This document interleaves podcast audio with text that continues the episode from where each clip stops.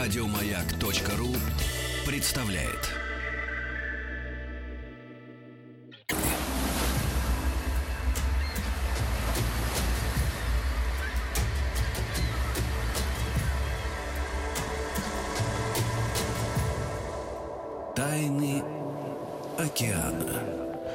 вечер. Здравствуйте. Вахтанг Махарадзе, Павел Картаев Добрый и наш вечер. сегодняшний гость Дмитрий Глазов, заместитель руководителя программы «Белуха. Белый кит», сотрудник Института проблем эволюции и экологии имени Северцева РАН. Добрый вечер. Здравствуйте. Здравствуйте, Дмитрий. Добрый вечер. Поздравляем с прошедшим праздником. Всемирный день китов и дельфинов. Отметили мы 23 июля.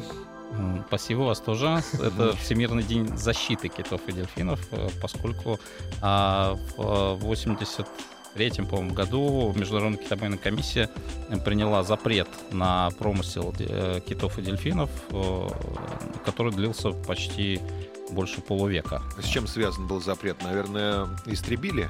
А, да, и причем серьезно. То есть считается, что за время вот такого промысла активного с применением гарпунных пушек, там, китобойных судов и флотилий, а, было истреблено около трех миллионов китов, э, вот, ну, не считая дельфинов мелких. А, ну и в э, тот момент, в 80-е годы, собралась коалиция стран, которые добывали в основном этих китов, и решили, что все, хватит, больше уже невозможно их добывать. э, И главное, что отпала необходимость такая, потому что добывали китов и дельфинов в основном после войны для того, чтобы обеспечить а, мясом или белком, там, продуктами питания э, населения планеты, в том числе Россию. Да? Вы знаете, что в России были созданы много, а, несколько китобойных флотилий, которые уходили там, в Южный океан, например, а, и промышляли эти китов в больших количествах. Юнга Дудочкин однажды увидел очень тощего кита. Наверное, это из тех времен, да, песня? Ну, похоже, да. Нет кита, ой, нет кита, до чего же обидно, пели барды в свое время. А почему, э, ну, а почему именно доб- добыча китов? Из-за того, что они просто большие, и как бы их легко добывать и много мяса? И в чем причина, что именно киты, не знаю, там, они просто рыбу вылавливали? А, ну, вы правы, совершенно. Э, Вообще промысел китов насчитывает многовековую историю, да, и а, скандинавы в свое время очень активно промышляли таких больших, э, жирных, мясистых да, животных, которые быстро не плавают и доступны для э, таких ручных гарпунов и лодок небольших. А Ведь до сих пор существует промысел там аборигенами, чукчами или алиутами. Они добывают серых китов, гренландских. Вот, и все это происходит сейчас на более современном уровне. А, Но раньше их добывали всегда. Вот. Ну, а потом, когда возникла проблема, собственно говоря, с э, питанием, да, если так можно сказать, вот после войны, а, то задумались о том, как же быстро восполнить те недостатки, которые есть. Коров быстро не разведешь, а тут вот под боком фактически плавают эти животные. Но можно сказать, что во время войны, ну, не киты, а вот те самые белухи, ради которых мы сегодня собрались обсуждать, вот, они спасли жизни многим а, жителям нашей страны. Каким образом? А, Ну, вот, собственно Мясом? говоря, Мясом. да, мясом и э, шкурами, и, там, жиром, потому что жир топили, света не было, да, жир топили впрок, а потом им обогревались и освещали свои жилища. Это было в основном, конечно, для севера и Дальнего Востока. В Москве, наверное, мало было такого. Хотя, э, может быть, и привозили. Но, тем не менее, жители дальних э, регионов, они спасались не только рыбой, но и мясом морских животных. Это не только белухи, это и тюлени, это и киты те же самые, которые... Трудно поверить, что такое огромное животное, млекопитающее, да, может, э, не может, вернее, противопо- противостоять лодке с китобойщиками и каким-то там гарпунам. Неужели оно не может у- утащить на глубины морские или проглотить, как в сказках? Да, да, да. Ну, да, по поводу этого огромное количество, конечно, мифов э, было в свое время. И сейчас, наверное, детей пугают периодически морскими чудищами. Вот. Но киты, э, если говорить про больших китов, да, белух все-таки это больше дельфин, чем кит. А вот большие киты, они э, есть и опасные животные, которые могут, в принципе, наверное, какое-то небольшое судно. И китобойный промысел в древности был, а, конечно, уделом героев, да, то есть про них и наскальная живопись э, им посвящена, и легенды созданы. Вот, и до сих пор у Чукчи китобоином занимаются избранные люди. Вот. Но когда техно- э, прогресс, так сказать, и суда стали сопоставимы по размерам с этим китом, и когда появились, вот э, была революция, когда изобрели, собственно говоря, гарпунную пушку, А, вот, до этого все это добывали таким более-менее ручным способом, а тут целая машина для как бы забоя. Вот. И, собственно говоря, после этого массовое уничтожение началось. Вот эти миллионы, это, собственно говоря, после того, как технология позволила добывать без ущерба для человека. То есть угу. невозможно судно потопить китом. Угу. А в сеть он попадался когда-нибудь? Кит вот можно сетью поймать? Интересно? Или он рвет сеть? А, нет, э, до сих пор основная проблема с китами это, собственно говоря, гибель китов в сетях рыболовных. То есть они путаются, и поскольку кит дышит все-таки воздухом, он млекопитающий, ему нужен воздух, а, то они, э, это называется, объячеиваются, да, то есть когда в сетку попадает животное, и они гибнут. И раньше способы лова небольших китов были, собственно говоря, такими. В сетку загоняли тех же самых белух или минки, или а, дельфинов, и их там убивали. Вот э, если кровавые какие-нибудь кадры в современности в Китае, э, то есть в Японии или же где-нибудь на Фареровых островах, там, собственно говоря, так и делают. Сетками или лодками загоняют гринт и э, мелких э, дельфинов и забивают их около берега. Вот. Но это вот э, один из способов такой малобюджетный, я бы сказал. Все-таки гарпун это дорого, дорогое удовольствие. Гарпунная пушка. Да, но она сопровождается не только же пушка, там э, это флотилия. То есть по размерам э, советская Украина это самое большое судно было и китобойная э, значит, база она сопоставима с современными авианосцами по размеру. То есть э, я как-то сравнивал, она была короче на 200 метров, по-моему, чем э, этот самый авианосец Труман, по-моему, называется, да, вот э, по, разм... по длине. То есть, представляете, это такая махина, которая выходила в сопровождении китобойных судов, из э, значит, советского порта уходила в Южный океан, э, в Индийский, и там добывала китов, и она забивалась полностью китовым мясом, жиром там, и так далее, приходила, потом выгружалась, и, собственно говоря, это мясо все развозилось по Советскому Союзу. А китовый ну, уз для чего нужен? О, да. Ну, он, в современности его уже не используют, ну, только декоративные, на нем вырезают всякие э, рисунки. Вот. А в, так сказать, во времена, когда стали и проволоки из нее было мало, то его активно используют для разных вещей. Это, это же упругая а, некая проволока, так скажем, да, органического происхождения, которая может быть э, как а, для кринолинов использована, для э, зонтиков там или чего-то и подобного, да. Ну или до сих пор используют, э, значит, жители севера, делают шарики из жира тюленева, а их замораживают, а внутрь вставляют спиралью закрученный как раз этот уз. И когда разбрасывают эту приманку по побережью. Если хищник какой-то съедает этот э, жир, поскольку он хорошо пахнет, он в желудке растворяется, и ус распрямляется. Собственно говоря, так э, этот хищник или кто-то, кто съел его, и гибнет, потому что он протыкает желудок просто из-за своей упругости. Ничего себе. Ужас какой. Ну, ну да, что-то ваш... с вами ушли в какую-то такую сторону печальную. Не, но, для того, чтобы знать, э, как бы, надо понять, как мы пришли к сегодняшнему положению ну, дел. Да, да, и почему мы ужаснулись, и теперь повернем, так сказать, историю обратно. Обратно. Но вот э, день э, защиты дельфинов. То есть получается, что китов и дельфинов не истребляют только с середины 80-х годов. А, тогда был введен запрет частичный, то есть э, а, промысел не все страны, участвующие в этой международной китобойной комиссии, во-первых, приняли этот запрет, а во-вторых, остался так называемый научный промысел. И до сих пор некоторые страны, э, Япония, например, или Исландия, по-моему, э, вот, они в этом запрете не участвуют или же участвуют частично. А поэтому китов по-прежнему добывают, добывают под квоты, которые выделяет Международная китобойная комиссия. А вот эти квоты не распространяются на мелких китов. Это вот тех же самых белух, белуха. А, она родственник нарвала, может быть, знаете такой, да, с э, этим обитает тоже в северных морях с таким длинным бивнем. Дельфин. Дель, ну, он дельфин, кит, э, так сложно. Белух разделить. тоже на дельфина больше похож, чем на кита. Да, переходная да. модель получается. Да, ну просто дело в том, что есть а, зубатые а, киты, да, то есть у тех, у кого зубы, которые питают хищники.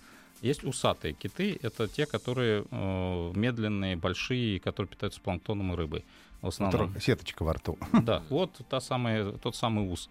Вот. И среди зубатых китов самый большой кашелот, вот. потом идет э, э, касатка, например, да, а дальше, ну, большая часть зубатых китов это мелкие, э, это дельфины фактически. Вот. Их там тоже много разных. И вот среди них появляется та самая белуха вместе с нарвалом, которые считаются родственниками.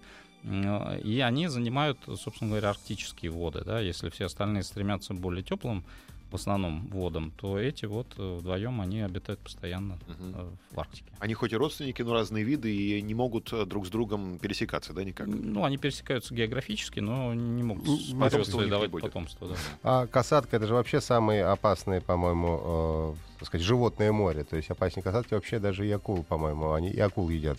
Ну, э, количество нападений на человека и его поедание на целенаправленную касаток, на мой, насколько я знаю, не зарегистрировано в принципе. Есть нападения в дельфинариях, а касаток, ну, может быть, вы видели этот Black, Blackfish, Black Fish, по да, э, фильм такой есть, документальный.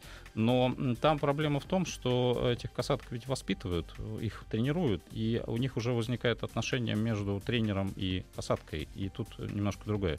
В дикой природе такого, а, таких нападений нет. Бывают случаи переворотов лодки или там каких-то еще, но люди часто бывают сами виноваты. Они этих касаток преследуют, а в том, чтобы сфотографироваться или там теперь модно селфи сделать, да, вот, но а, на самом деле это не является причиной того, что а, они целенаправленно нападают. На, вот, ну, поэтому... на людей нет, но я, насколько знаю, все-таки касатка это один из самых ну, опасных хищников в море. То есть и акула лишний раз, так сказать, не будет переплывать дорогу касатки. И тем не менее их тоже бывает же. Нет, это вы совершенно правы. Касатка хищник. А, причем хищник э, умный, а, она как, наверное, волк на, вот, на суше, да, она стайная, а, вот, она активная, она в поиске. Но, опять же, касатки существуют разные. А, вот, их сейчас активно уже выделяют в разные, так сказать, экологические типы. Есть те, которые исключительно едят рыбу и за ней охотятся, как другие дельфины. А есть хищники, из, вот у меня коллега, а с ними активно работает в Охотском море. Они плавают среди этих касаток уже не первый год. У них уже такие, как сказать, отношения с этими хищными касатками. Они на, на их глазах поедают тех же китов, белух, а, тюленей. Вот их там пополам раздербанивают.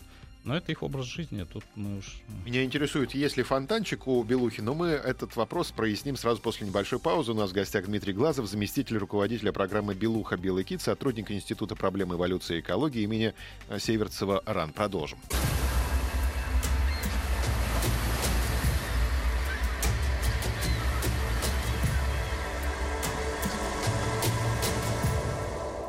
Тайны океана. Добрый вечер. Здравствуйте. Вахтанг Махарадзе, Павел Картаев и Дмитрий Глазов, заместитель руководителя программы «Белуха Белокит», э, сотрудник Института проблем эволюции и экологии имени Северцева Сегодня мы говорим про китов и, в частности, про белух. Ну, есть ли у белухи фонтанчик? Интересует Павлик.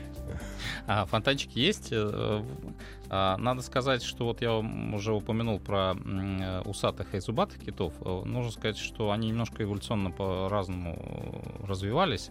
Поэтому у усатых китов две ноздри, а у зубатых китов одна ноздря. И вот пилухи, поскольку они зубатые, то у них, э, собственно говоря, одна ноздря, они левой, по-моему, ноздрёй дышат. И э, фонтанчик это что такое? Это когда в дыхательной пути при вдохе попадает вода, и потом при... она там еще нагревается за счет температуры тела, и потом при выдохе она выбрасывается наверх. У многих крупных китов, которых большие легкие, они много воздуха в себя набирают за время всплытия, то у них этот фонтан виден высоко, несколько метров, может быть, да, и далеко. Он определенной формы. Этот фонтан служит еще и для определение этих китов, например, когда вы плывете на судне, видите фонтан, то можете сказать, как бы, что за кит его выпустил в форме. Вот. У белух такого нету, но тем не менее, когда э, погода позволяет или когда там волнение забрызгивает им все-таки воздух, дыхало, а воду, у них бывают фонтаны, которые можно видеть. А у них легкие не страдают от того, что да, вода попадает? Воспаление легких не бывает? Воспаление легких бывает, бывает. правда, да. Но тут вопрос не в том, а, как бы из-за этого воспаления легких или немножко из-за другого, потому что воспаление легких бывает и у ослабленного организма. Нет, вода туда не попадает, у них система воздушного, а, так сказать, сообщения, да, то есть сообщение носа, э, горла там и так далее, она немножко такая, что отсекает эту воду, и в легкие она не, не доходит. И жабр у них нет. Жабр нет. Вот, точно. ничего себе. Поэтому они не рыбы, да, а млекопитающие. И, ну, наверное, плавают они не очень глубоко, получается. Вы знаете, определить, насколько глубоко плавает э, тот или иной вид в море, да, тяжело, потому что с ним же не нырнешь туда. А определяют как? Раньше определяли, вот достали с какой-нибудь глубины, там трос, например, да, там запутался кошелот. Вот, значит, до этой глубины он точно нырнул. А вот сейчас э, попроще, поскольку есть передатчики, которые ну можно да. поставить, там датчик глубины. А вот мы устанавливали передатчики в Охотском море, они плавали у нас там от Сахалина до Камчатки.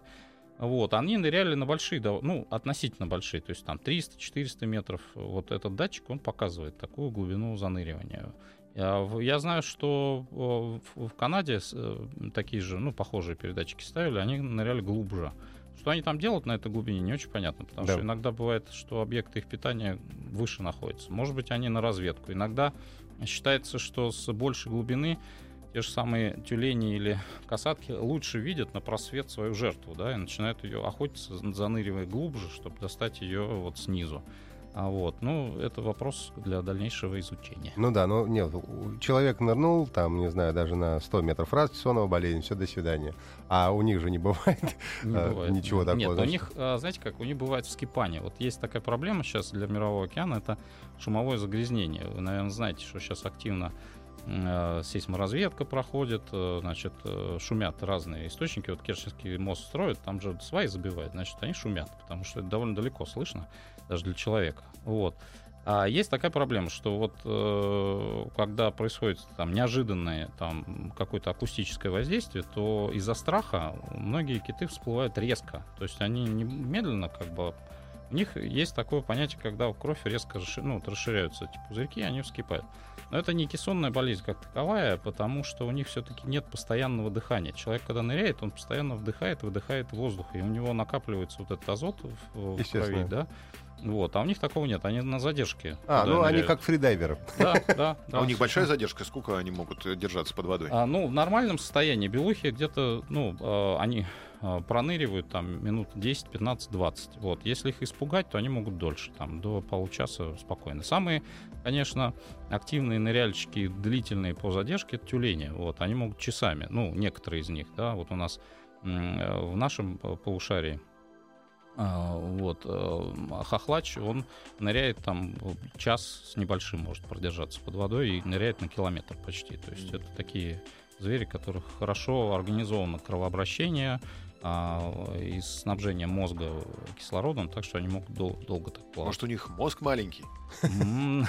Нет, у них просто так все устроено, что они, а, конечно, а, и запасают кислород по-разному и в мышцах, и в специальных лакунах, вот, и у них насыщенность крови гемоглобином большая, вот, ну и так далее. И они еще умеют регулировать ток крови. То есть они туда, куда нужно, они больше крови дают. Туда, куда им меньше нужно, они пережимают такими сфинктерами угу. своих сосудов, и туда меньше крови. А есть ли у белухи какие-то особенности кровеносной системы? Есть, ну как у всех морских млекопитающих, особенно тех, которые живут а, в Арктике, да, где холодно все-таки. Вот, у них а, есть э, вот свойственные для дельфинов особенности. Это ну вот, как я уже сказал, э, все-таки способность депонировать, так сказать, запасать в определенных местах кровь для того, чтобы при нырянии снабжать а, лучше э, органы, ответственные за жизнедеятельность, там сердце, мозг и так далее. Вот. И так называемые комплексные сосуды, то есть там идет артерия, окруженная венами. Соответственно, артериальная кровь, она теплая, а венозная, она более холодная, поскольку идет с периферии. И они за счет того, что артериальная окружена венозной, они обогревают как бы. Поэтому у них, собственно говоря, не происходит, в том числе, не происходит переохлаждение организма. Ну и помимо этого, конечно, жир, который у них э, спасает их в холодной воде. И они, белухи, вот это было обнаружено относительно недавно, что они могут хорошо приспосабливаться к перепадам температур. То есть вот ее пере... она заходит, например, из холодного моря в теплую речку, и в течение 20 минут градиент температур там может измениться на 15-20 градусов. Да? Вот. у нее через, э, чтобы не перегреться, например, да, у нее через жир прорастают быстро э, сосуды и образуются такие тепловые окна, через которые она тепло начинает отдавать наружу. Вот, поэтому в том числе белухи хорошо адаптируются к э, дельфинариям, и их активно используют для вот сейчас дельфинариев зрелищных, ну, вот в Москве или за рубеж. И вот многие белухи, которые отлавливают у нас в Охотском море, разъезжаются по миру, а, и представлены, ну, половине, наверное, стран в мире это наши белухи ахтаморские. Как же они приспосабливаются к изменениям солености воды? Ведь из моря в реку просто так, э, мне кажется, не попадешь. А, ну, во-первых, млекопитающие это все-таки не рыба, и у них нет астматического, это проблема астматического давления, которая вот для рыб э, как бы характерна, поскольку они воду не пропускают через свои а, жабры или какие-то органы. А, поэтому для них соленость не так важна. Для них важнее, конечно, то есть они соленость используют интересно. Такой пример. А, например, э, у них кожа, да, она же должна как-то линять. То есть у нас с вами эпидермис случается постоянно, а у них есть так называемая э, спонтанная линька, когда они специально для того, чтобы полинять, заходят в пресную воду, у них набухает их внешний слой кожи, и они начинают обтираться об всякие, значит, эти сам камушки для того, чтобы, знаю, с, с, с, Если у вас обтерлась белуха, значит, время, значит, сбрасывать кожу. Да, да. Да, у нас время послушать новости. Мы вернемся к нашему интересному разговору сразу после э, новостей и небольшой песни. Говорим сегодня о белухах. В гостях у нас Дмитрий Глазов, заместитель руководителя программы «Белуха. Белый кит», сотрудник Института проблем эволюции и экологии имени Северцева Уральские самоцветы.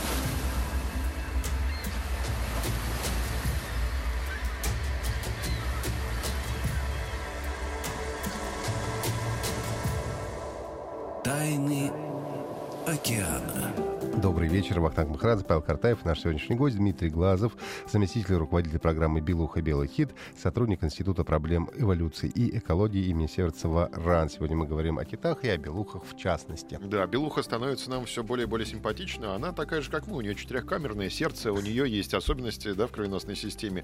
И вот мы говорили о том, что э, действительно может быть воспаление легких у белухи, а еще какие болезни э, свойственны этому млекопитающему? Чем они болеют? Вирусы, грипп, может быть, какой-то. А, ну, совершенно верно. А, они болеют, как и все млекопитающие, теми же самыми болезнями, но сейчас они заинтересовали, собственно говоря, науку в момент, когда у нас а, были проблемы с гриппом, да, всякие разные птичьи, свиной там и так далее, а стали изучать, э, какой же грипп у белухи. Вот, оказалось, что у них гриппы те же самые, вот, они являются резерватами э, штаммов гриппа, которые могут потом развиться в какой-нибудь новый грипп белухи. Вот. Но не так все страшно, конечно, но просто поскольку контакты между этими животными, человеком и другими млекопитающими происходят постоянно, ну вот, например, мы работали на Камчатке, в такой есть поселок Усть-Харизово, вот, там э, белухи заходят в речку за рыбой, собственно говоря, питаются ею, вот, но тут же э, и люди, тут же и медведи, Тут же и собаки, тут же, значит, на прибойной полосе пасутся лошади, коровы, козы и так далее. Вот. И, э, собственно говоря, передача этого вируса, она совершенно спокойна, поскольку воздушно-капельным путем происходит. Вот. Ну и кроме этого, вот мы э, смотрели, что же на, наш институт проводил такие исследования, смотрели, какие болезни. Для них герпес э, совершенно известная вещь. А чума плотоядных или чумка у которых болеют собаки там или э, дельфины те же самые, вот, э, тоже это для них характерно. Ну и так далее. То есть все, в принципе, болезни э, млекопитающих человека, они, наверное, в какой-то степени могут быть у этих животных обнаружены. Другое дело, что, конечно, они, поскольку в более стрессовых условиях находятся, то, наверное, гибнут быстрее от каких-то заражений, нежели э, если бы человек там антибиотики принимал. А где они успевают заразиться, если они живут, ну, в основном, ну, если говорите, белуха, живут в как раз в таком суровом северном климате, где они, эти вирусы находят? Вирусы не убиваются от холодной воды, например? Не, но они находятся в теплом теле, поэтому, а. собственно говоря, там они же теплокровные. Mm-hmm. Вот, находят друг у друга, у других животных они же не в вакууме существуют, а все-таки общаются и с, подплывают к берегу и ну, культивируется это внутри этих популяций.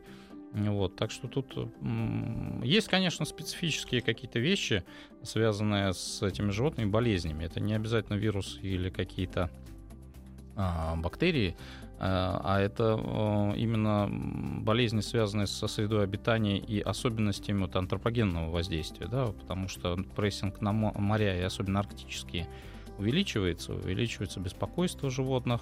Ну вот, э, если когда-нибудь были, или у вас, по-моему, даже передача была про белух на Соловках или на Белом море, где там купаются с ними всякие люди. Mm-hmm. Вот, э, так э, там проблема-то как раз в том, что поскольку мамы с детенышами приходят на отдых вот, к Большому Соловецкому острову, там есть мыс Белуши, где они отдыхают на песочке, значит, трутся там, общаются, играют, там камушки подкидывают, там целые фильмы про это снят.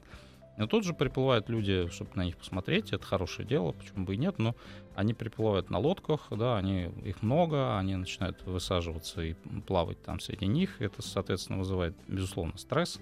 А вот, и несколько лет назад наши коллеги из Института океанологии наблюдали такую картину. Мама, а, белуха, а, носила в течение довольно длительного времени детеныша погибшего. Она его таскала, а у них такой есть как бы поведенческие особенности. Они дельфиненок или там белушонок, когда рождается, они его выталкивают головой наверх, чтобы он подышал. Ну вот это был мертвый, она его носила на себе в, нес- в течение нескольких дней, все время его вытолкнуть, чтобы он подышал, но он был как бы вот уже погибший.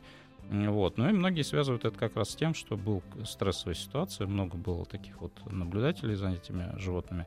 А, ну и вот, собственно говоря, такие вещи происходят. Вот. Да, а вот э, где папа? В, в этот момент? Папы, папы там такие странные, странники. Значит, э, и, не от слова странный, да, от слова э, путешественник. Угу. А, вот, э, они, папы, ну, во всех случаях, для тех популяций, которые известны, они отдельно, как бы, стада пап или самцов.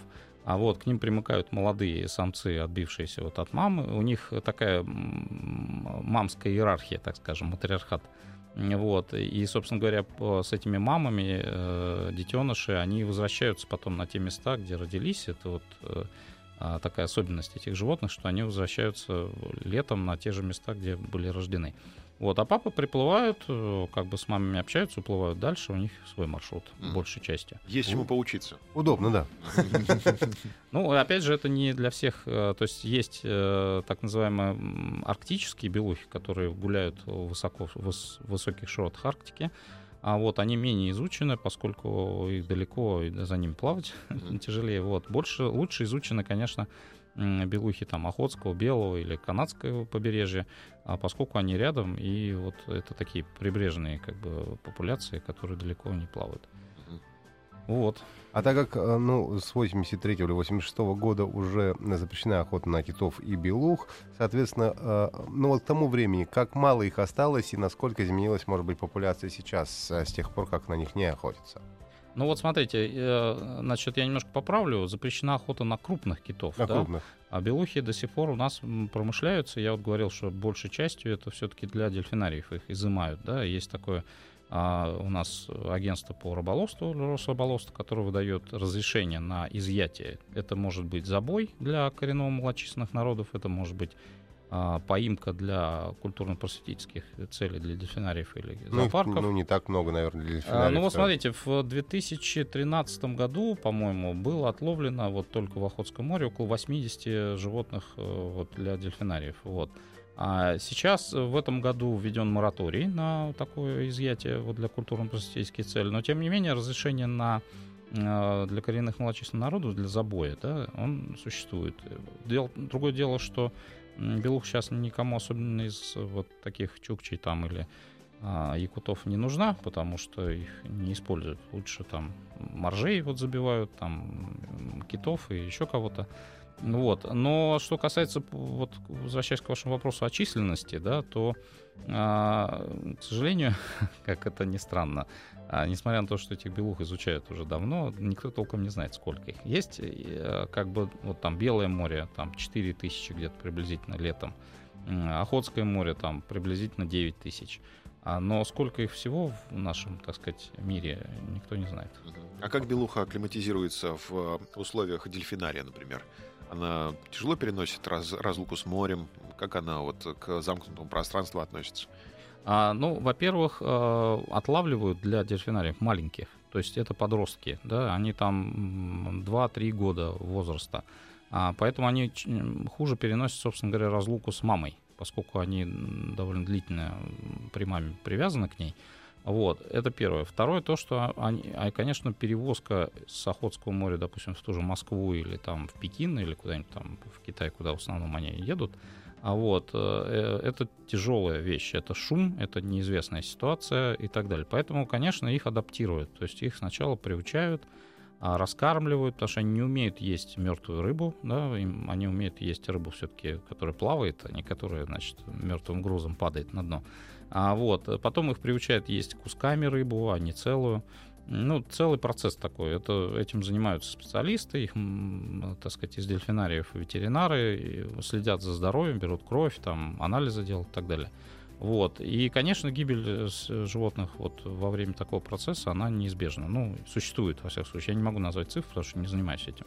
Вот. Ну и, собственно, э, эти животные, когда уже адаптированы, они потом начинается процесс их обучения. Да? И вот животных, которых вы видите а, там, не знаю, в Москве в каком-то дельфинарии или где-нибудь за границей, вот. Это животные, которые натренированы, которые работали с тренером и которые, собственно говоря, работают уже как, как артисты, так скажем. Ну, а насколько они умные? Умнее дельфинов или глупее дельфинов, может быть? Ну, или слов... такие же они? Но они точно умнее рыб. Но сравнить их между собой сложно, потому что дельфины все-таки ну, которые особенно дельфины используются для дельфинариев, это афалины, они из Черного моря, да, а это белухи из Белого моря или там из э, Арктики, из Охотского. Вот, поэтому сравнить их по уму, наверное, возьмется какой-нибудь специалист по высшей нервной деятельности, вот, э, но я не Ну, в принципе, они дрессируемы, да, нормально и обучаемы. А, для того, чтобы животное могло содержаться в дельфинарии, есть несколько как бы факторов. Первое — это его устойчивость психическая, чтобы он не, погибал просто от стресса. А второе — это его как бы адаптируемость с точки зрения там, еды и общения с человеком. И вот а, в России существует два таких вот, если брать китообразных вида. Это афалина э, черноморская в основном, ну, сейчас привозят и из Японии тоже афалина. И белуха. Вот. Больше, ну, сейчас вот появились еще касатки, а, вот, но это некий эксклюзив, который, надеемся, что не все дельфинарии будут иметь да, касаток. Ну, касатки я видел только на Тенерифе, единственный раз в жизни. Ну, был. Общаются они с помощью специфического крика, да? Да, у них очень хорошо, поскольку вода это такой сложный для, с точки зрения общения, да, среда, то у них очень хорошо развита акустическая система взаимодействия. Вот есть коммуникативные сигналы, когда они между собой разговаривают на каком-то языке, а есть э, сигналы для того, чтобы наружить рыбу или ее там приглушить, например. То есть Ничего они себе. могут ультразвуком сильным а рыбу глушануть. Давайте сделаем небольшую паузу. Дмитрий Глазов в гостях, заместитель руководителя программы «Белуха. Белый кит», сотрудник Института проблем эволюции и экологии имени Северцвара.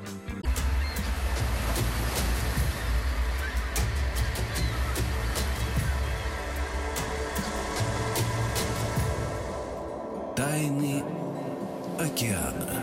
Добрый вечер. Вахтанг Махрадзе, Павел Картаев и Дмитрий Глазов, заместитель руководителя программы «Белуха. Белый кит», сотрудник Института проблем эволюции и экологии имени Северца-Варан. Сегодня мы говорим о китах и белухах. Добрались до того, как э, белухи разговаривают друг с другом. Оказывается, что кроме ультразвука они еще и различают нашу, да, человеческую речь. И могут даже петь что-то. А, ну, насчет различают, это немножко так а, они скорее тональности э, различают и голосовые какие-то реверберации наши, да, вот. А что касается их самих, то действительно это одна из немногих, один из немногих видов, который может излучать звук в слышимом нами диапазоне. А, то есть, если вы когда-нибудь плавали бы, например, в Черном море том же, на а, алюминиевой лодке, там казанки есть или прочие, рядом с вами плавают дельфины, то вы ощутите на а, лодке э, их ультразвуковую как бы вот локацию. Они вас э, со всех сторон лоцируют, и внизу вот обычно вода скапливается внизу лодки, она начинает прыгать таким аж пузырьками из-за силы этого сигнала. У белых то же самое. Они, собственно говоря, а, могут и рыбу, а, так сказать, приглушить и как-то обозначить свое местоположение. Но А вот многие э, значит, моряки, когда в тумане, в море где-нибудь э, слышат белуху, они ее воспринимали как морскую канарейку, иногда как русалку, именно из-за того, что звук, который она излучает, похож чем-то на пение, и э, когда они хотят, конечно. А вот это известное выражение «реветь белугой», это все-таки о рыбе или о белухе? Это о рыбе все-таки. О рыбе, да, да рыба Потому ревет. что белуга — это рыба большая, наверное, вкусная когда-то была. А для чего белуху природа придумала? В чем ее вот назначение, какой-то сакральный смысл белухи?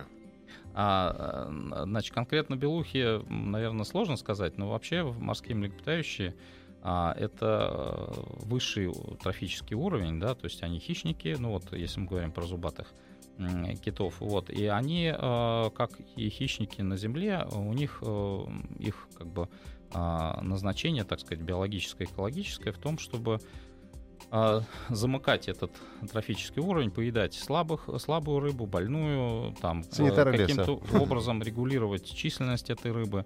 А, причем это такой а, существует а, миф, что ли, среди рыбаков, особенно тех, кто не в море работает, а, так сказать, чиновников, что если мы сейчас всех морских млекопитающих, которые нашу рыбу едят, уничтожим, то будет больше рыбы.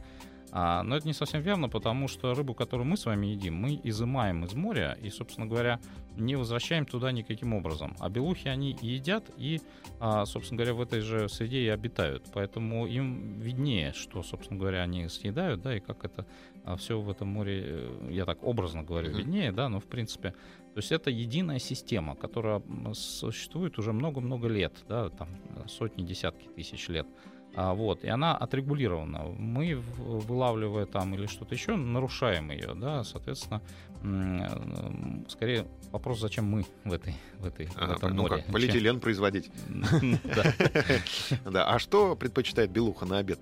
перекусить? Какую рыбу? А или она все ест? Все, что не, попадется? Нет, нет, нет. Ну, а, безусловно, она любит вкусную рыбу, да. То есть, если а, идет и массовую, то есть, не, э, как и мы, наверное, с вами, она достаточно ленивое существо. Вот если а, нужно гоняться, гоняться, да, гоняться за каким-нибудь там очень вкусным, но единичным лососем, то она не будет. Вот. Она скорее пойдет есть бычков, или они вот в младенче, ну, после того, как молочное вскармливание заканчивается, они очень много едят беспозвоночных. У них в желудках находят там и червей морских, и там всяких бокоплавов.